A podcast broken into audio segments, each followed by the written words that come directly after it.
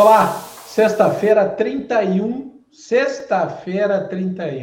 final de mês, final de julho, chegada do mês do cachorro louco, semana de FED, de véspera do Copom, nos juntamos aqui, eu que convoquei o podcast de hoje como podcast pós-Copom, e a Gisele tomou um presta atenção de todo mundo, que avisou para ela que o Copom era na semana que vem, então a culpa é minha máxima culpa, eu que errei o calendário, mas o fato é que estamos aqui, JPC reunida hoje, eu, relator, Serjão, Jason, Osama, para falar muito sobre, enfim, dados da economia americana, PIB americano, FED, Copom chegando, pré-Copom, que a gente já discutiu entre nós bastante. O Serjão está muito feliz que agora tem uma nota de 200.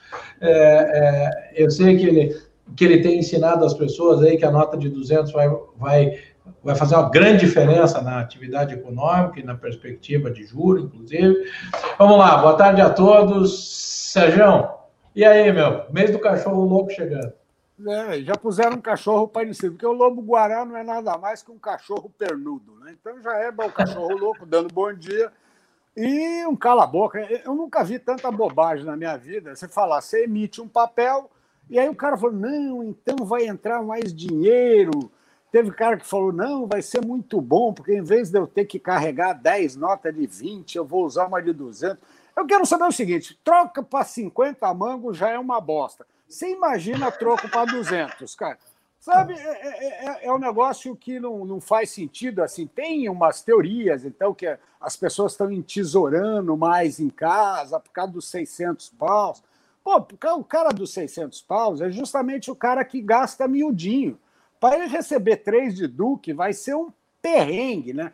Ou seja, nada... é o tipo da coisa, é gastar tempo discutindo sobre o nada, né? Era melhor fazer um concurso aí, qual o bicho, o cachorro do Bolsonaro, o lobo-guará, o burro, talvez o burro tivesse mais espaço na nota. Vira-lata caramelo, vira-lata caramelo. Então, esse que é o cachorro do Bolsonaro, né? Que, porra, então bota, sabe? E é uma perda, né? E o pior de tudo que essas caixas de ressonância da rede social... Nego entra na história, né? Como se aquilo não é uma inflação embutida. Porra, é papel pintado, cacete. Dinheiro é papel pintado. O que você tem que olhar, tinha que estar preocupado, não com o diabo do lobo, mas com o diabo do déficit fiscal que a gente tem, do tamanho que está, e com o diabo do corta-corta, né? Que o mercado está, mais uma vez, botando o BC no corner para ele cortar e deixar a porta aberta. Né? São aquelas falácias todas, né? Que a Bolsa está aí por causa da recuperação que já está começando como um V. Aí hoje eu estava lendo em algum lugar que 52% das empresas não pagaram os seus impostos no último trimestre. Aí você fala, bacana, puta recuperação, né? 50% não paga imposto. Como é que está recuperando? Né? A não ser se a gente está indo para aquela coisa que, já que eu não pago imposto, eu vou ter lucro, né? E aí, não. Então, eu acho que, na verdade, a gente continua com aquele ruído. Acontece, né, que a gente teve... Eu acho que ajuda o ruído, essa euforia, né? Você tem uma bolsa que sobe 10% no mês. A gente tem, então, hoje, esse grande número de novos investidores, né, que estão ajudando a fazer esse barulho. Então, mas eu tenho até, de alguma forma, eu fico até meio ausente, porque é muita desinformação que está correndo, né? Você tem muita torcida, muito... sai daquele ambiente de você... As pessoas não falam mais em pandemia. Isso é muito louco, né? Você, tirando a televisões aí que só mostram, né, que são, na verdade, é mais um necrotério do que qualquer outra coisa... Mas ninguém mais analisa a fundo, né, como é que a gente está saindo, quais são as perspectivas. Cada vez se alonga mais a volta à normalidade e que efeito isso vai ter efetivamente na vida das pessoas, né? Eu acho que a gente está vivendo um grande videogame, né? As pessoas estão presas em casa, com 3 telas na frente, subindo, né? O dólar, esse mês, pelo menos, ficou de lado, não deu mais susto. mas a Bolsa subindo muito, os juros caindo muito, e com isso, né, tem tido uma leitura que não, que temos grandes perspectivas de recuperação pela frente. E na verdade, nós ainda continuamos, né, a única coisa que a gente tem tido, números não tão ruins das previsões catastróficas que até então existiam e que a gente, nesse ambiente aqui, mais de uma vez falou, calma, né, ninguém tem dados suficientes para fazer projeções cavernosas. Lembra o pessoal que chegou a falar de 20% de queda do PIB no ano? Então, não é que seja tão ruim, mas é aquela história, o pessoal esqueceu aquela coisa dos 20% negativo e daqui a pouco tem gente que vai estar projetando o crescimento já em 2020.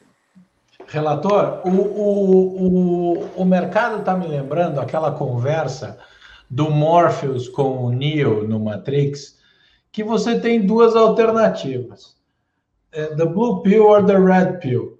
Em uma delas, como diz Morpheus, you stay in Wonderland and I'll show you how deep the rabbit hole goes. E a outra, você acorda na sua cama, essa conversa nunca aconteceu e você acredita no que você quiser. O mercado está com cara de que acredita no que quiser e não está afim de ver how deep the rabbit hole goes, não é mesmo, relator? Eu acho que... eu até comentei com vocês, né, esses dias, a gente... está atravessando uma pandemia, mas o comportamento segue como se fosse uma festa, né? Acho que o Sérgio comentou do fiscal e, para mim, é realmente o ponto mais problemático mesmo. Acho que, pela curva de DI, a gente está dando pouca importância para esse risco. Não é querer apostar contra, nem nada disso, nada a ver. É mais por uma questão de que é uma coisa que a gente vem comentando, nem é de hoje, já há vários podcasts passados, eu pelo menos sou da visão de que você não pode misturar, jogar todos os países no mesmo saco e achar que eu posso tratar o problema fiscal de todos da mesma forma, ou considerar da mesma forma. Uma coisa é o Brasil caminhar para 100%, 120% do PIB de dívida pública, outra coisa é a Itália ter 200%.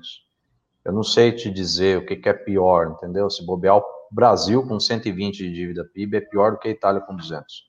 Então, não dá para... Eu acho que o mercado até tenta, né? O Jason comentou de uma vez isso daí de maneira muito apropriada. Ele falou, tá todo mundo na lama. Eu vou explorar, né? Eu vou investir naquele que está respirando melhor ali para cima da lama. Não quer dizer que é o Brasil esse cara, entendeu? Então, eu percebo isso no mercado, nessa linha, dado que você está falando, do cara preferir voltar para a Matrix e continuar vivendo um sonho, uma realidade virtual. Eu acho que o mercado, ele no que diz respeito ao fiscal doméstico, ele ainda está muito nessa questão, né? Eu acho que, não sei se a gente deveria esperar diferente, mas as comunicações da autoridade monetária também arranham muito de leve esse ponto. Não sei até que ponto eles poderiam ir de maneira mais incisiva, ou se eles, de fato, consideram isso um problema, também não sei. Mas eu acho que esse lado fiscal realmente é onde está o problema, na minha opinião. É o maior problema e não tem outros, né? Eu acho que como é que a gente vai equacionar isso? E essa semana, em particular, a gente teve muito ruído no mercado, ainda está tendo, a respeito do teto dos gastos. Você vê que o presidente da Câmara ficar frisando várias vezes, ontem, né, principalmente ontem eu li aqui, hoje também alguma coisa, de que, né, não tem essa discussão, a discussão do fiscal ela ainda é superficial, ele não quer pautar esse tipo de coisa. Se o cara está precisando se manifestar dessa forma, é porque já tem uma pressão grande acontecendo. E a gente sabe como é que é o canto da sereia fiscal nesse país aqui. Então, eu acho que tem que tomar cuidado, sobretudo, com isso aí. Eu acho que é um... Resumindo, o que eu estou querendo dizer é o seguinte. O mercado segue operando o Brasil, pagando prêmio no otimismo. Não tem problema ser otimista com o Brasil, mas pagar prêmio são outros 500. Eu acho que as coisas têm que ter um pouco mais de prêmio, sobretudo na incerteza. Entendeu? O Jason, nessa linha do relator, cara... Tem um troço assim, a impressão que eu tenho dessa leniência com o fiscal é que o Brasil está meio naquela do... Cara, fiscal é coisa de longo prazo. Até estourar esse troço eu resolvo. Eu vou achar uma alternativa, a gente encontra um caminho. Isso não é um problema para agora. É, porra...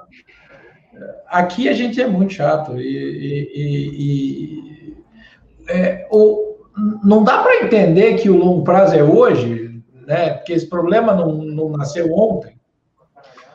É, Dato, a gente...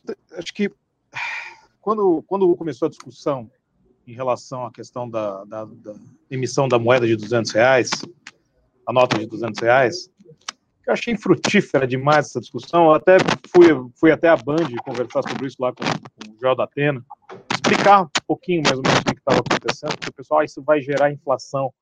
Não, gente, a inflação, não é daí que está vindo a inflação. A inflação está vindo de um lugar muito mais perigoso e ela está vindo dessa discussão exatamente de rompimento do teto. Esse é, acho que, um dos piores cenários que nós temos nesse momento, é começar a se discutir, mexer no teto de gastos. Foi uma vitória brasileira, depois de tantos anos de descalabro, a gente ter esse teto dos gastos. Essa discussão de extensão de programas sem contrapartida.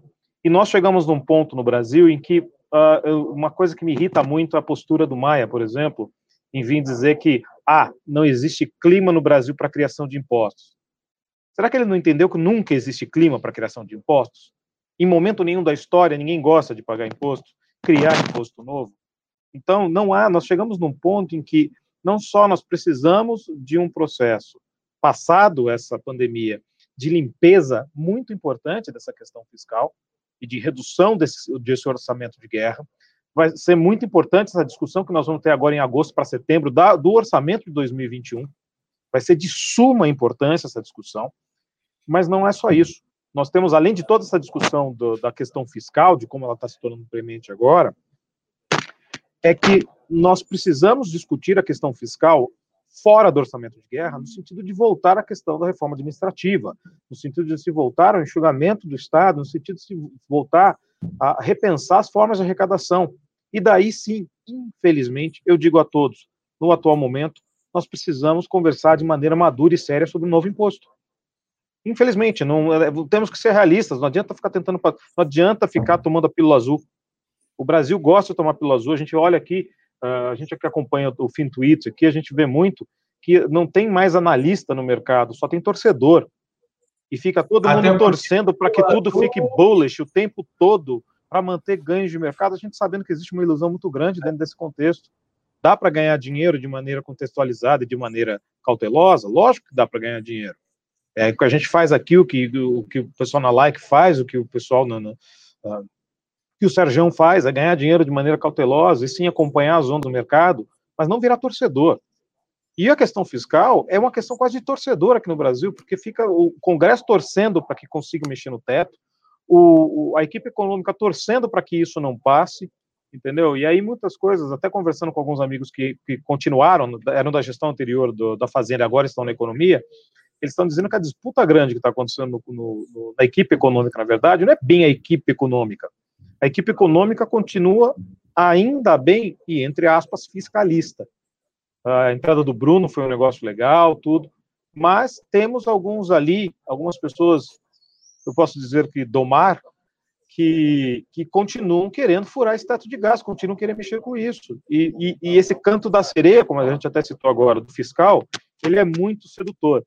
Mas para o Brasil, a conta já está cara, ela vai ficar cara muito rápido, não adianta a gente ficar... Aquilo que até o relator lembrou, aquele momento lá atrás, está todo mundo com a lama, quem tiver com o olhinho limpo, vai sair bem, a gente, por enquanto, está com a lama na cabeça. Exato, Samurai, perfeito. Se puder complementar o que você disse, até mesmo ontem na live que eu e o Dato a gente fez do TV Eleven, lembrei de uma coisa que parece que muita gente esqueceu.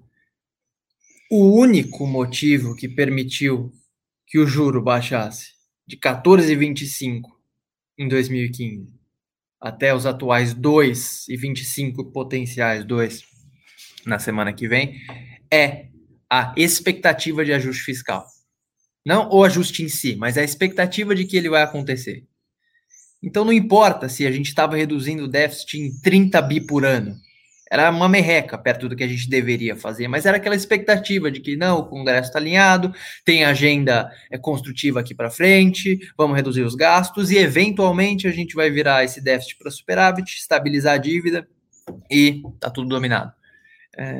O que acontece hoje é que, pela primeira vez, de uma forma muito visível, desde aquela época, em 2016, essa agenda, de fato, apresenta um risco de descumprimento maior do que de cumprimento.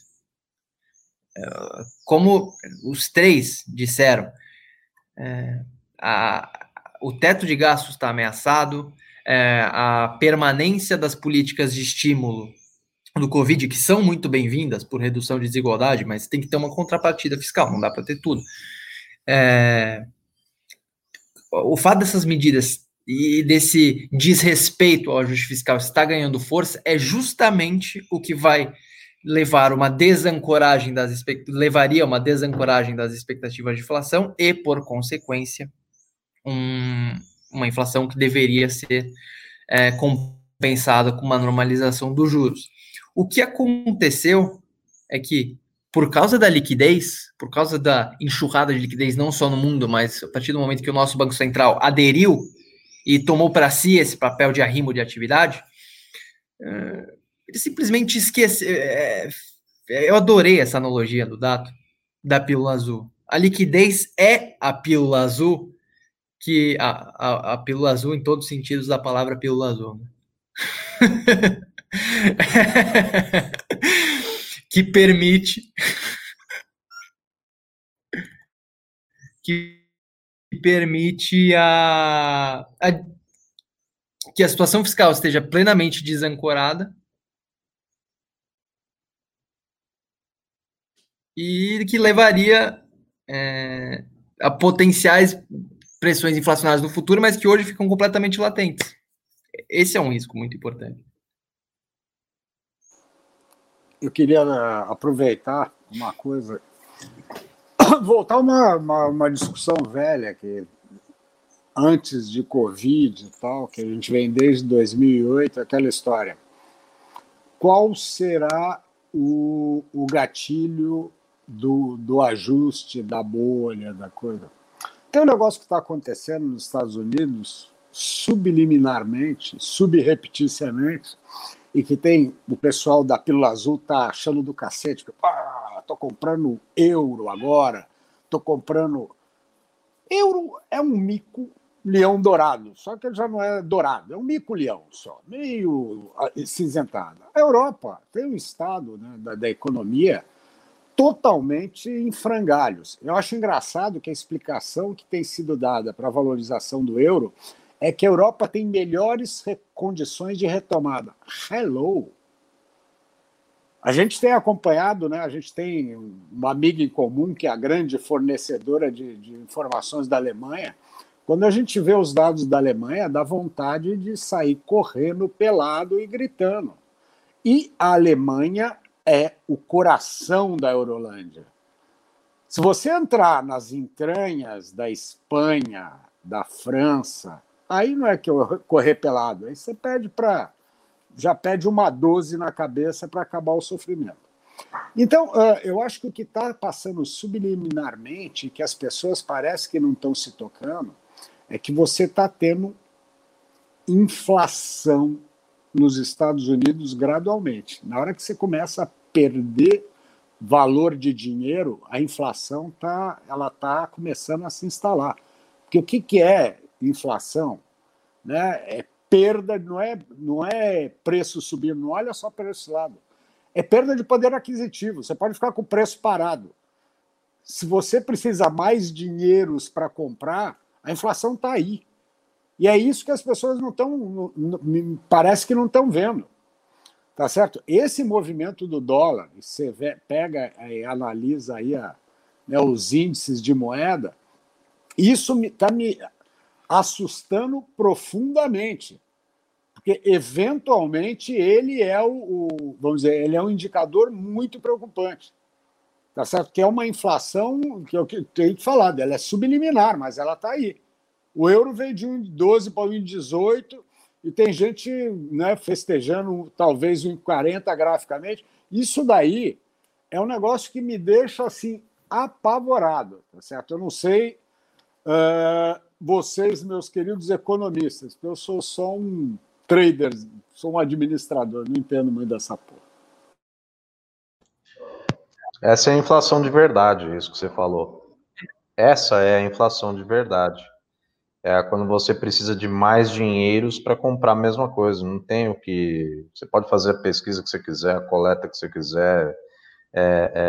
E, na verdade, o que esses bancos centrais fazem desde 2008 é promover um calote branco, assim, no sentido de que se o balanço do Banco Central expande, aquele mesmo dinheiro que você tem vale menos. Então, curto e grosso, Sérgio, concordando contigo, a inflação de verdade é essa mesmo. Você precisar de mais dinheiros para comprar a mesma coisa. No caso do euro, apenas uma opinião pessoal minha, até comentei com outras pessoas também recentemente sobre esse trade de euro aí, porque chamou atenção, né? Isso aí é um trade que ele ficou crowd, né? Porque... Enfim, você fica com papo de $1 trilhão para lá e para cá, como se $1 trilhão tivesse virado copo d'água, né, Sérgio? Você fala com uma facilidade hoje em dia de trilhão de dinheiro para lá e para cá, que vale uma porcaria nenhuma, trilhão de dinheiro. Aí, de fato, o cara olhou e falou assim, não, então vou fugir para euro um pouco. Mas, cara, isso aí é o seguinte, você espera esse negócio ficar lotado e começa a apostar contra. Porque o que é a Europa, cara? É um negócio quebrado, Sérgio. Acabou aquilo, aquela zona do euro, acabou. Sabe, vida curta, né, esse movimento. E o mais engraçado ainda, Sérgio, é quem se influencia por isso no trade de real, né, cara? Como se o dólar index tivesse real, tivesse peso do real naquilo. Fosse o mesmo. Não tem nada a ver, quase 60% do dólar index é euro. Aí o cara vem e sai raquetando o dólar aqui por conta desse movimento de enfraquecimento da moeda, enfim. Isso quando o dólar index não tá caindo, aí você olha no dólar index, ele tá perdendo as moedas centrais, aí olha os mercados emergentes, o dólar tá se cacetando. Sim, sim. Os mercados emergentes, direto isso acontece. Mas, relator, o que você tava falando, até comentei ontem lá de novo, até a entrevista que eu tive lá com o pessoal da Band, que ele fez uma pergunta, ele falou até brincando assim, vou fazer uma pergunta burra, eu gosto de conversar com especialista e fazer pergunta burra para entender. Por que a gente não imprime dinheiro para resolver os problemas? E eu dei, obviamente, a explicação clássica de que o dinheiro é um produto, tudo vale dinheiro, se você tem excesso de dinheiro, o restante da economia perde valor intrínseco e, obviamente, você gera uma inflação. Não efetivamente por elevação de valor dos bens, mas sim por queda de valor geral do dinheiro na economia. Isso vale para os programas de liquidez. É que, de alguma distorção, desde a adoção dos quantitative easings, isso não tem se convertido diretamente como uma inflação, por conta dessa pílula azul que está sendo tomada. Muito basicamente por conta dessa pílula azul. Ou seja, nós estamos dentro de um cenário em que os fundamentos macroeconômicos estão sendo desafiados por um movimento que é basicamente de mercado. As únicas empresas que têm gerado resultado real são as empresas de tecnologia. O restante é uma desgraça, os números que estão observando. As empresas de tecnologia, elas geram resultado porque elas são as realmente inseridas nesse mundo novo que nós estamos vivendo. Ou seja, a Apple, a Amazon, todas elas conseguiram se beneficiar da crise por motivos óbvios. Elas são empresas para você ficar em casa. Elas são empresas para você ficar encastelado. Elas foram formatadas para isso. Uma Amazon é feita para você não sair de casa comprar. Uma Apple é feita para você ficar usando em casa, seu celular, seu Mac, o Book, seu não sei o quê. O Google, pesquisa, é tudo feito para você ficar em casa. E eu digo que é o maravilhoso mundo novo da felicidade do meu filho. É uma das coisas que ele mais gosta. Ele está adorando essa pandemia. Ficar em casa jogando videogame e estudando. Né? Mas é uma loucura isso. Eu acho que esse vamos dizer assim, essa amnésia que nós estamos tendo com os efeitos de uma excessiva liquidez, desde 2008, porque nós estávamos começando a desfazer os efeitos de 2008, há 2 anos, quando Trump se interpelou na situação, e a partir daí agora nós temos um futuro que, para mim, ele é completamente, literalmente incerto. Eu não consigo dizer o que vai ser o resultado fiscal disso tudo, qual vai ser o impacto disso nas contas dos lugares no mundo, porque, como o relator falou, 120% do PIB no Brasil é uma coisa, 200% na Itália é outra, e pode ser que 200% na Itália seja melhor, ou, vamos ser melhor, 200% de dívida do PIB no Japão não é nada. 95% no Brasil é tudo. E é isso que a gente precisa ficar atento. É, e essa... Ô, louco, de onde veio essa? É da sua casa, Tomás, esses passarinhos cantando? É os passarinhos da Zama aí, ó. É daqui. É daqui. A carta de alforria dele do Afeganistão obrigou ele a cuidar bem da natureza. Ele faz isso em casa. Deixa eu falar aqui uma coisa. Quando a gente vê, né, esse pré-Copom, a gente discutiu, como a gente sempre faz, né, a gente que tem que contribuir, o que, que a gente vai falar, o que a gente vai fazer, e daí fica aquela sensação do adianta, né, do faz diferença de fato construir. A gente faz questão de mandar e de ponderar, e a leniência fiscal é, sem dúvida, na minha visão, o ponto mais importante, o ponto mais sério. A sinalização dada de que quando o Banco Central, e aí, Sérgio, me ajudem, quando o Banco Central fala que ele vai atuar como o FED, por exemplo, no mercado de crédito, ele tira da economia, dos ativos financeiros, uma funcionalidade que, na minha opinião, é essencial, que é a formação dos prêmios de risco em cada espaço da sociedade, em cada ativo transacionado. Todo mundo tem que refinanciar suas dívidas, todo mundo tem que fazer. A maior balela da face da Terra, o maior absurdo que tem sido falado é: a renda fixa morreu porque a Selic está a 2%. A taxa de juros negativa no mundo inteiro é o mercado mais líquido do mundo. Assim. Todo mundo tem que se refinanciar, todo mundo tem que rolar, os prêmios têm que se acomodar. E a gente está jogando um jogo aqui, na minha cabeça, com a presunção de que as ferramentas que a gente tem são iguais,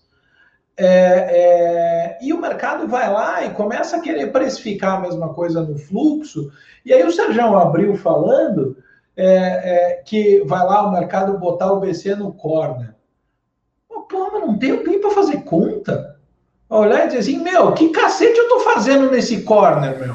Dá uma joelhada na boca do mercado e vai embora. É a hora que... Agora eu estou com uma teoria conspiratória, semelhante àquela que a gente no começo do ano falava, que o dólar não estava subindo por nada mais, nada menos do que interesse do próprio governo. Né? Que ele estava fazendo política fiscal disfarçada. Eu acho que hoje... Via câmbio. Via câmbio, porque aquela subida foi clara, ele segurou até o 4 e de repente soltou, o mercado foi lá, passou a mão na bunda dele um dia, 2 dias, no terceiro dia subiu em cima dele e jogou quase a 6. E quando ele tentou segurar, que ele não achava, ele esqueceu que tinha atrás da parede tinha uma Covid atrás da parede. Agora, essa postura é a única assim, porque chegava uma hora eu falava: o que está vendo no BC? Será que tem uma insensibilidade efetiva, que o cara olha e fala que o balanço de riscos ele é favorável, né? Na medida que as coisas que deveriam acontecer boas não acontecem, as ruins acontecem, e o balanço está sempre positivo. Eu não sei, a minha teoria conspiratória hoje é o seguinte, que não é miopia, ao contrário. Eles estão fazendo isso para fazer política fiscal em cima de política monetária. Eles estão jogando o juro para baixo para ajudar a segurar a coisa. E agora, dane-se a função que os juros deveria ter na economia. Mais uma vez, a mesma brincada que ele deu com o dólar, ele está brincando com juros agora. É a única coisa que o meu racional, porque no meus... Mas tem uma grande diferença, Sérgio. Tem uma grande diferença, desculpa te interromper. Eu falo uma frase aqui que o Tomás dá risada, mas é verdade. O dólar não é nosso, né? O dólar é americano. Sim. A porra do juro é nosso. Quem pariu o Matheus, quem vale, bicho. Exato, mas ao mesmo tempo é mais fácil, porque como o dólar é dos outros, alguém pode ir lá e levar a bola embora e falar, ó, acabou o jogo. Por enquanto, em juros, é aquela história. Por enquanto, em juros, você brinca. Porque na hora que o juro afeta o dono da bola do jogo, que ele acorda e fala, eu vou levar a bola não para casa, mas vou levar para casa do lado de fora, é a hora que a coisa pega. É onde realmente essa parte da taxa de juros, como ela vai afetar o fluxo de moeda, é que pega. É a hora, mas parece que eles vão testar até que ponto eles podem empurrar a mola. Agora, o problema é que é aquela história, uma mola muito pressionada, uma hora ela volta na tua cara, né? Não é... Sabe, você ia apertando um pouquinho. Só que eles já apertaram para a burra. Agora ela já está no fim da compressão. Né? A única coisa que eu, pelo menos, eu tenho visto é que quando estava 3%, 4%, você tinha 50% dos economistas, né, da moderna teoria e tal, zero. Os caras agora falam em inglês. Não, cabe meio, cabe um, cabe negativo. Pelo menos você nota que isso diminuiu, porque o cara começa a sentir que o buraco é mais embaixo. Mas ainda existe uma parte da galera que ainda... Não, vai mais um pouquinho, vai 1,5 e tal. Eu não sei, eu acho que tentativa e erro nunca foi uma principalmente nos extremos. Quando você está no meio da normal, é normal. Você vai testando, ó, corto 2, não, se não der, eu volto 1. Mas quando você já tirou, já tomou o suco, só tem bagaço, por que ficar apertando isso? Então, a única coisa, por isso que eu falo que a minha teoria conspiratória, né, agora a favorita, a única coisa que faria sentido para o Banco Central manter isso daí seria ele estar fazendo, mais uma vez, você tem um Banco Central fazendo vezes de Ministério da Economia e não de Banco Central. Ô, Sérgio, para isso, assim, isso se assemelha, na minha visão, posso ser novo, né? Mas li bastante história econômica, até um passado recente, falando de Brasil.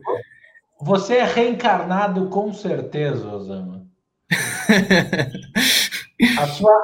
a sua carcaça é nova e a sua ingenuidade é nova, mas a sua cultura é velha, Osama. Um prazer. É alma antiga. Isso, alma antiga.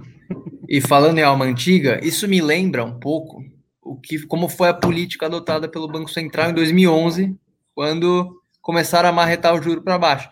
Não, mas vai marretar o juro para baixo, a atividade vai crescer, vamos gerar mais imposto e, ainda por cima, o custo da dívida diminui. Ou seja, mata 3 coelhos, uma cajadada só. E se for essa a visão que você apresentou, é muito similar à que a gente tinha em 2011. Só tem uma diferença muito fundamental. Lá, o governo estava marretando os preços monitorados para baixo, que, por sinal, eles estão fazendo hoje, mas por questões da pandemia, então, bandeira tarifária está verde, enfim. E os preços livres ali estavam porrando para cima.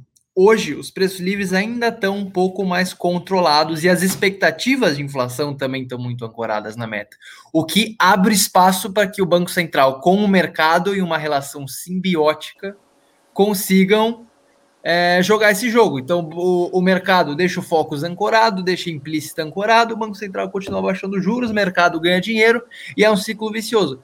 E o que a gente está falando é justamente essa mola que você citou. Em algum momento, esse negócio, essa conta não vai parar em pé. Mas aí, Tomás, é o seguinte, tão ancorado no quê? Em previsões totalmente estrambóticas, tá certo? Não, então. Você não consegue. Se a previsão mensal, os caras erram miseravelmente, como é que o cara fala que está ancorado? Aí que eu falo. É o que eu ali falei do balanço de risco. O balanço de risco, cacete, tá certo? Você não vê porque não quer. É a mesma coisa. Nesse tempo, é que eu nem quis voltar, que tempos obscuros, assim, eu que sou mais novo, eu só ouvi falar que tinha uma dentuça e um trombinha que só fazia merda. Mas isso é outra época. Tá? Então, o que eu tô achando simplesmente é isso, é que hoje as previsões são totalmente erráticas, né? Qualquer número vale. Mas não é que... Sim. A gente viu nessas semanas aí, a gente obviamente tem aquele emblemático IPCA 15, não tem muito o que dizer, não sei se... Uma coisa eu digo, uma coisa é você errar na previsão que você faz através de inferência estatística, ou seja, você busca, faz uma regressão linear através de alguns indicadores, usa alguns indicadores antecedentes e tal, e gera uma projeção. Outra coisa é você fazer uma projeção em cima de coleta.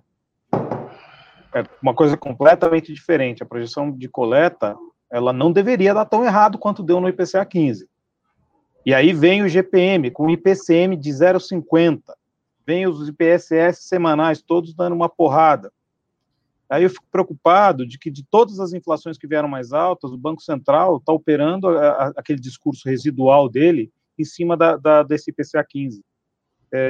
Eu mantive a minha projeção para o IPCA do final da semana que vem, porque eu não vou brigar com o número.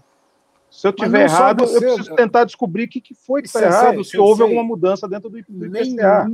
Nenhum projetor sério que faz coleta, vocês, MCM, os caras que eu gosto e tal, e mais umas outras casas, ninguém mudou. Tá? Tem o pessoal que eu acompanho, que eu recebo todo dia, não mudou nada. Tá 0,54, 0,53, na ponta. Exatamente. Aperta um pouquinho, volta. Mas a zona do 0,50 era no IPCA e continua. Ali tem um buraco que teve no meio que, vamos dizer, eu prefiro acreditar num problema estatístico que deu... Porque também, senão aí vira teorias conspiratórias. Se a gente é exatamente o lado teoria conspiratória... Não, eu vou falar, houve uma janela. Agora, justamente, senão vira os torcedores do mercado, né? Que o cara dá porrada na curva olhando o IPCA. E aí sai o GPM e fala, não, IGPM, isso, não.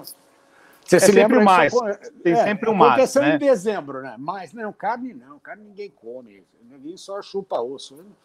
Então, eu só não gosto dessa dualidade de escolher, né? Então, eu escolho um índice que é meu parceiro. Parece o IPC político. Da FIP não vale nada. Não, FIP não vale nada. IPCS não vale nada. FGF não vale nada, só vale o IPCA. Não, e o legal é que você usa parte desses indicadores de varejo, você correlaciona esses indicadores de varejo quando você quer fazer uma projeção mais longa. Você não tem a coleta e você precisa jogar para frente e fazer a projeção mais longa. Você correlaciona diversos desses indicadores de inflação. Mas quer dizer, se então não vale, para que você tem esses indicadores? Então não usa ele para projeção. Esse é um ponto importante. E até agora, meio que voltando a um assunto, mas ficando também, uma coisa que tem me preocupado um pouco, até por conta dessa insistência do Banco Central nesse residual, se é literalmente residual, eu não sei porque está me mexendo dessa maneira, mas beleza. Eu estou um pouco preocupado com duas coisas que têm acontecido no Brasil e que não acontece tanto no resto do mundo. Comunicação.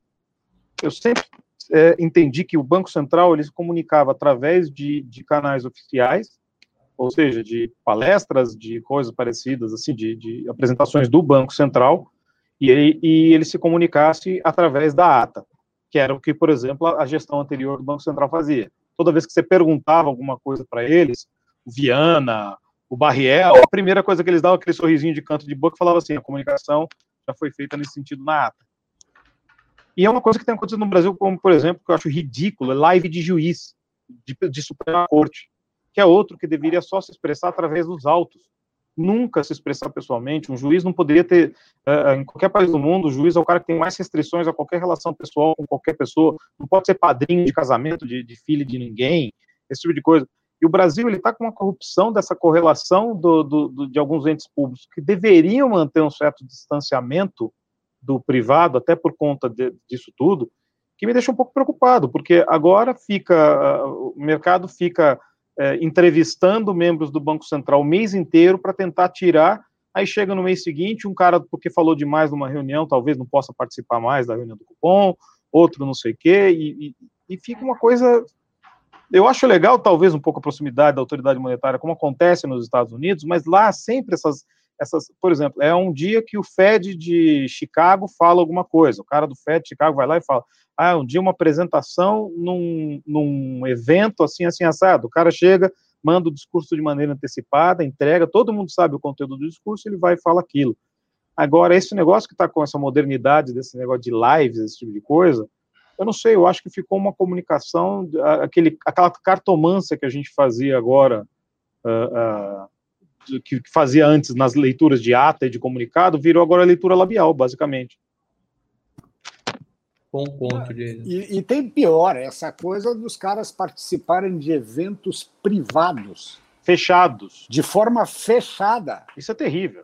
Isso, para mim, isso é aberração, tá certo? Porque parte do pressuposto que é tem uma informação privilegiada para um grupo, né? Porque principalmente porque fosse assim, se fosse fechada e o cara mandasse a apresentaçãozinha em PowerPoint, simplesmente explicasse, beleza, antes não é o que acontece. Então, como sou mais antigo, quando eu comecei não tinha nem ata, eu sempre aquela história, o Banco Central fala pelo seu presidente em eventos específicos e fala pela sua mesa. É o que devia falar. Sabe, esse excesso no passado, o presidente do Banco Central, para ir em algum lugar falar, ou eram eventos do Banco Central, eventos da Febraban, assim, da Ambima, né? Eram 4, 5 eventos ano, né? Essa necessidade de se falar tanto. E o que é pior, ele não mantém o mesmo discurso, meu. Não, cada hora é uma coisa. Falasse a mesma coisa o mês inteiro, bacana. Mas não é. Aí vai o Kanzu que fala uma coisa, o outro fala outra coisa, aí o Roberto Campos também fala uma coisa. Outro dia foi engraçado, né? Ele estava com o Ila, parecia até ventríloco, né? Que os caras apertavam ele e ele explicava. Não, e aí legal, cara, que o Ilan falava por ele, né? O Ilan tá livre para falar. O Ilan explicava. Apertava o Roberto Campos e o Ilan virava e falava assim. Mas isso, ele não isso pode aí, falar, isso eu aí falo. Que vocês estão falando. Isso aí que vocês estão falando, o Jason e o Sérgio, é uma crítica que aqui na lei que a gente tem, eu e o Mineiro, né? Que a gente sempre comenta isso, que é uma dificuldade enorme para esses caras passar guidance, ou eles tentam. Guidance não é guidance de preço propriamente dito, assim, tipo, eu estou mirando determinado patamar de câmbio ou determinado patamar de juro ou de juro real, mas guidance do que está olhando e qual é o propósito do que está fazendo, quais são os objetivos. Porque, por exemplo, que nem o Sérgio estava falando da política monetária do câmbio, tal, esse negócio, e o mercado comprar a narrativa de que, poxa, legal cortar juro pra caramba, porque eu estou economizando o que o Tesouro gasta com LFT, é papel, o Tesouro, o mercado aceita umas narrativas assim que não dá para entender, é papel da política monetária agora fazer política fiscal, fazer administração de dívida pública, né? Ou então, é porque nós vamos levar o câmbio para determinado patamar para amortizar a dívida. Então, qual é o guidance? Você repara que desde o começo de 2019, a gente já fez várias conjecturas a respeito do que o cara está olhando, do que ele está buscando, do que ele quer fazer. Se a gente fica fazendo essas conjecturas, é porque o cara está falhando, como o Jason falou, na comunicação, absurdamente. Está falhando absurdamente e não consegue passar guidance. Aí vem o Lucas de Aragão, fala que conversa com um cliente e que eles perguntam. Ele tweetou essa thread aí no Twitter, eu achei bem legal. Ele elencou lá, né, até para quem está ouvindo a gente, vale buscar lá.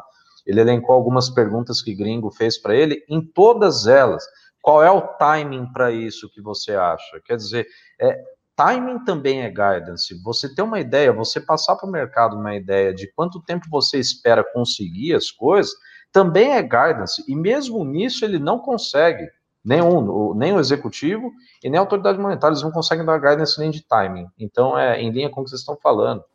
Né? A comunicação é... Esse negócio do time, eu acho que uma das aberrações que aconteceu era o seguinte, agora os últimos Copom vêm com carnê junto, né? Você corta aqui, corta daqui um mês, corta... O que é? Virou, né, venda que você compra no caderninho? Porra, aqui é pra cortar, dá uma porrada e não enche o saco. Agora, o cara corta numa vez já bem... Sabe, o cara parece que ele quer agradar gregos e corintianos, né? Não sabe? Quer abraçar o mundo. Então, você não consegue, efetivamente. Agora, tem alguma ata de alguma porra, de algum banco central no mundo que bota a caderneta, né? Corta aqui, corta ali, corta. Qual é a função? Né? Eu realmente, por isso que é um negócio que ele não ajuda a gente a entender. Por isso que a gente tem essa dificuldade. Né? Por que não faz? Por que falou da porra do residual? Residual, cacete, corta logo e fecha. Para quê? Né? O que cria? Você cria vol. Parece que ele está querendo dar vol para o mercado, quando, na verdade, a taxa de juros não é para dar vol. Né? A gente está num processo de reconstrução do país. Na hora que o cara injeta a vol, tanto no câmbio como nos juros, ele joga contra. Sabe? Então, eu não sei, eu posso estar ficando... Estou velho eu estou, mas estou ficando ranziza, mas me incomoda esse tipo... Né? Porque é inaceitável, é inadmissível esse tipo de coisa. Mas... e o pior é que a gente está nesse cenário, Sérgio, que é um mundo que está dentro de uma política monetária inédita, né? Então, precisa... Eu até gostei de quando eles falaram, em alguns momentos, que eles não sabiam o que eles estavam fazendo, e aí reclamavam que o pessoal diz, quando a gente fala que não sabe, o pessoal briga com a gente. Não, eu acho interessante, foi uma coisa que eu já citei algumas vezes, inclusive no começo dessa pandemia, que o pessoal me perguntava como vai ser o PIB no final do ano. Eu dizia, eu não sei. E eu acho importante também a autoridade monetária dizer que tá experimentando, vamos dizer assim, nós estamos dentro, basicamente, nessa pandemia, de um processo de ciência em andamento, de método científico. Ou seja, muita coisa está sendo experimentada, muita coisa está dando errada, muita coisa precisa ser corrigida, mas, ao mesmo tempo, eu vejo que nós estamos nos inserindo, eu brinco que, não sei se vocês lembram daquela música do Coolio, Gangsta Paradise, né? Eles falam, been spreading most our lives. In a gangster paradise. Ele é velho, estou falando. Agora nós estamos vivendo num Keynesian paradise, entendeu? Aí vamos virar spending most our lives living in a Keynesian paradise. Porque, pô, eu me atrevo a dizer, eu vejo às vezes os pseudo-keynesianos dizendo assim, não, precisamos mais keynesianismo no mundo. Desgraça, nós estamos 12 anos num Keynesian paradise e ninguém ainda entendeu os efeitos disso. As economias na Europa continuam patinando, a economia japonesa não deslancha, a Alemanha cada vez piorando, os Estados Unidos vai e volta dentro de uma liquidez monstro em cima das empresas. Os mercados emergentes estão nesse vai e volta já mais intenso do que a gente observava antes. Então, esse é o resultado de viver no Keynesian Paradise, é o que a gente está vivendo agora. Alguém espera alguma coisa objetiva do comunicado do Comitê de Política Monetária? Não. Não, já viu pedra soltar vinho? Não, não espero nada. Daqui a pouco o comunicado está aqui virando focos, né? Linguiça. Porque não é, melhor é o tempo ele falar assim, ó, não sei porra nenhuma. Porque, na verdade, todo mundo não sabe porra nenhuma. Quem fala que sabe, mente, né? A gente não sabe, a gente sabe que a gente está numa encrenca cavernosa e que não sabemos como vamos sair dela, tá certo? Agora, o que eu acho é isso, a única coisa é que ele devia tirar a vol, ele devia ficar quieto, faz, para. Você vê que o silêncio no Brasil faz bem? Então, se ficar quieto, a gente se vira, né? A gente se vira. Ô, Sérgio, eu acho que esse é um puto exemplo disso daí que você está falando, de adicionar a vol, é quando o cara diz, por exemplo, unindo o que vocês dois falaram, você e o Jason, o cara vai numa live e fala assim, não, mas nem todos do colegiado pensam igual. Nem todos do colegiado entendem qual que é o espaço até o effective lower bound, coisas assim. É que nem se você chegar com seu amigo no bar e falar, eu tenho alguns problemas com a minha mulher. Porra, todo mundo tem. Sabe, as pessoas... Pô, isso é dado. Quem vai falar com isso? Mano? Não é boteco. O cara tá numa... Né? O cara é a autoridade máxima do... Né, na gestão dos destinos da economia. Se ninguém espera nada, então a gente está bem perdido, né? E esse podcast... Eu queria colocar um ponto na mesa. Eu vou voltar uns temas sobre o que o Jason falou sobre imposto. Eu acho muitíssimo importante falar sobre Legal. Isso. É muito...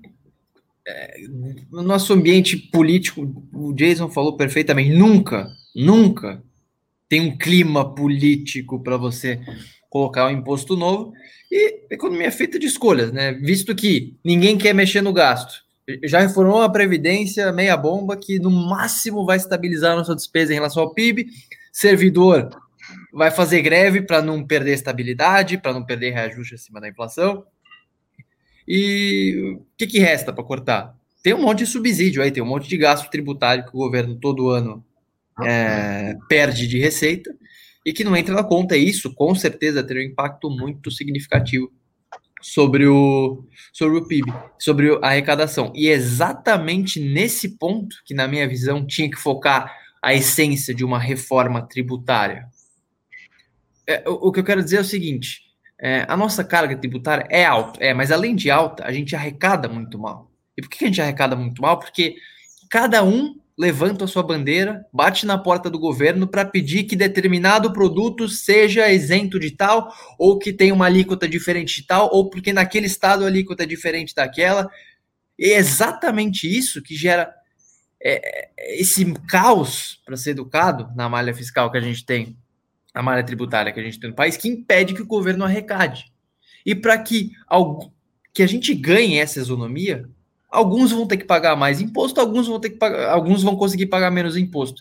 E um jeito muito claro que eu vejo isso é essa briga entre o setor de serviço e o comércio. O serviço falou, não, nunca vamos apoiar uma reforma tributária. A OAB falando, nunca vamos apoiar uma reforma tributária, vamos lutar com todas as armas. Pelo amor de Deus, cara. A quantidade de escritório de advogado que recolhe pelo Simples, que paga um imposto minúsculo, enquanto grande parte da população pobre, cuja renda depende de consumo sobre bens, que paga um ICMS caro pra cacete, isso vai ter um efeito gigantesco sobre a desigualdade do país. E mais, o ganho que a gente vai ter de PIB potencial sobre a nossa economia, com uma ampla reforma tributária, isonômica, sem imposto sobre transação financeira, uma reforma que simplesmente iguale a tributação, a carga tributária sobre bens e serviços, o ganho de produto potencial que a gente teria na economia muito mais compensaria esse aumento de carga tributária que um setor vai ter em detrimento de outro. Eu acho que é essa lógica que a gente tem que entender, que pensar em tributo no Brasil nesse momento, claro, é muito... É compreensível que a gente tem que arrecadar, mas é uma agenda de longo prazo e que a gente está confundindo com curto prazo porque cada um está olhando para o próprio umbigo. E o pior disso, Tomás, é que a gente está numa situação em que eu tive uma conversa com o API uma vez, era um dia que foi uma conversa com o escritório de advocacia. E você não tem noção da defesa que o API teve que fazer da questão de... A única crítica que eu tenho ao projeto do API é que ele tem um processo de transição excessivamente longo, muito além do que as demandas que o Brasil comporta nesse momento. Mas a grande discussão dos escritórios de advocacia era a judicialização que eles literalmente iam fazer da reforma. Como é que a gente vai começar a discutir com os estados, porque onde vai cobrar, porque se o cara tem CD num estado, de onde vai ser emitida a nota, se o cara comprar num comércio eletrônico, como é que vai fazer e não sei o quê, porque o estado receptor, o estado aquilo. Ou seja, toda a malha, todo red tape, tax red tape que a gente tem no Brasil, ou seja, toda essa burocracia tributária, ela é lucrativa para muita gente. Ela interessa a muita gente. Tem muita empresa que gosta de ter esses impostos porque não é ele que paga.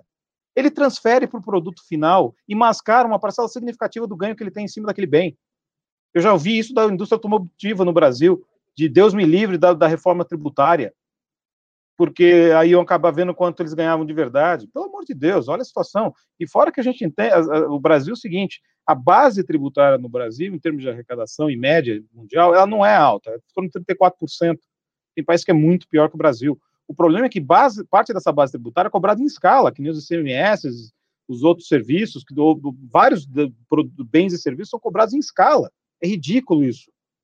Então, sabe, precisa começar a pensar de maneira mais séria nessa questão da adoção de IVA, quiçá um imposto sobre transação, a gente não sabe, não um imposto na semelhança do ICMS, da CPMF, mas alguma coisa que traga solução de arrecadação, porque não tem solução de arrecadação no curto prazo, as pessoas não estão entendendo. Assim, né? Jason, eu acho o seguinte, para agregar aí no que você está dizendo, mas mais com uma preocupação da minha parte, é assim, da mesma forma que não existe nada mais permanente do que um programa temporário de governo, não existe nada mais permanente do que um imposto temporário de governo também.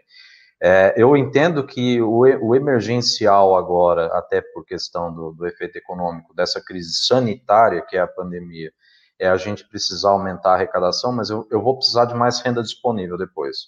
E eu não sei se eu consigo reverter coisas que são feitas emergencialmente nesse momento. Por isso que eu acho que, não discordando de vocês, muito pelo contrário, concordando, eu acho que a discussão de uma reforma tributária ela é dificílima nesse sentido. Ela dificilmente no Brasil virá acompanhada de redução de carga, principalmente no momento que eu tenho que ter uma postura mais anticíclica do fiscal, mas me preocupa muito a reversão disso depois. Mas eu não vejo, assim, eu vou te falar, relator, eu não vejo muito desses impostos, inclusive impostos sobre transações, nem como imposto temporário. O que eu digo assim, é uma discussão mundial que está tendo. E aí as pessoas dizem, mas o Brasil não pode tomar a frente de uma discussão que ainda está amadurecendo no mundo. Por que não? Por que essa síndrome nossa de terceiro mundismo? Porque eu estou sendo sincero... De fato, porque cá estamos. Né? Mas, ao mesmo tempo, a gente tem que pensar o seguinte, temos que demandar discussões maduras. Nós não podemos... A gente não pode ser eterno na quinta série no Brasil. A gente está na quinta série no Brasil... desde que nós entramos na redemocratização, e a gente não conseguiu sair da quinta série ainda.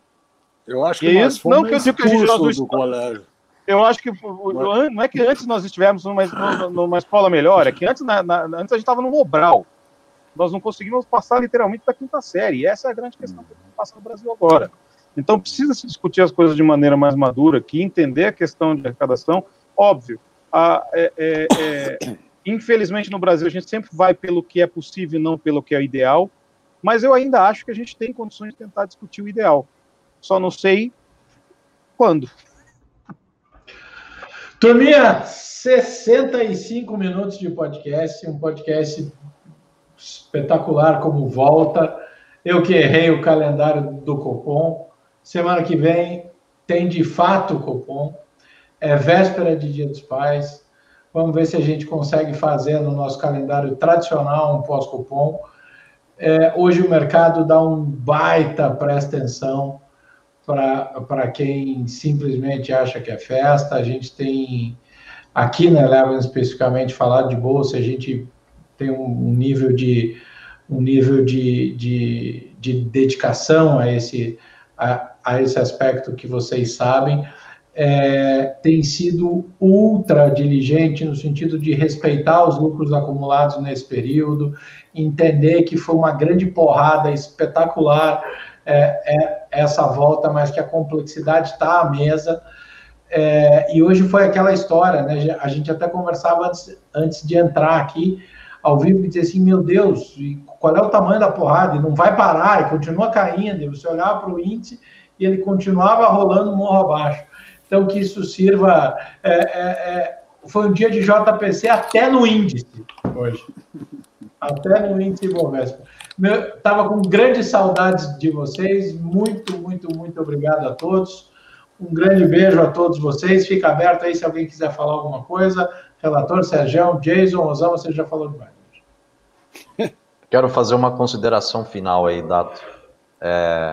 Gosto pra caramba da colocação de vocês, né, do Rafael, respeito o lucro, né, é isso aí, respeito o lucro, puta porrada da bolsa, desde aqueles 60 e poucos mil até agora, é até uma insanidade a pessoa não respeitar o lucro nesse momento, e fazer uma consideração final também, já no sentido de que a gente fez esse podcast pré-Copom, fui obrigado a revisar minha expectativa para esse Copom, para um corte de 25, acho que ele vem mesmo, o residual, depois um número bem conveniente do IPCA 15 de um CAGED tranquilo.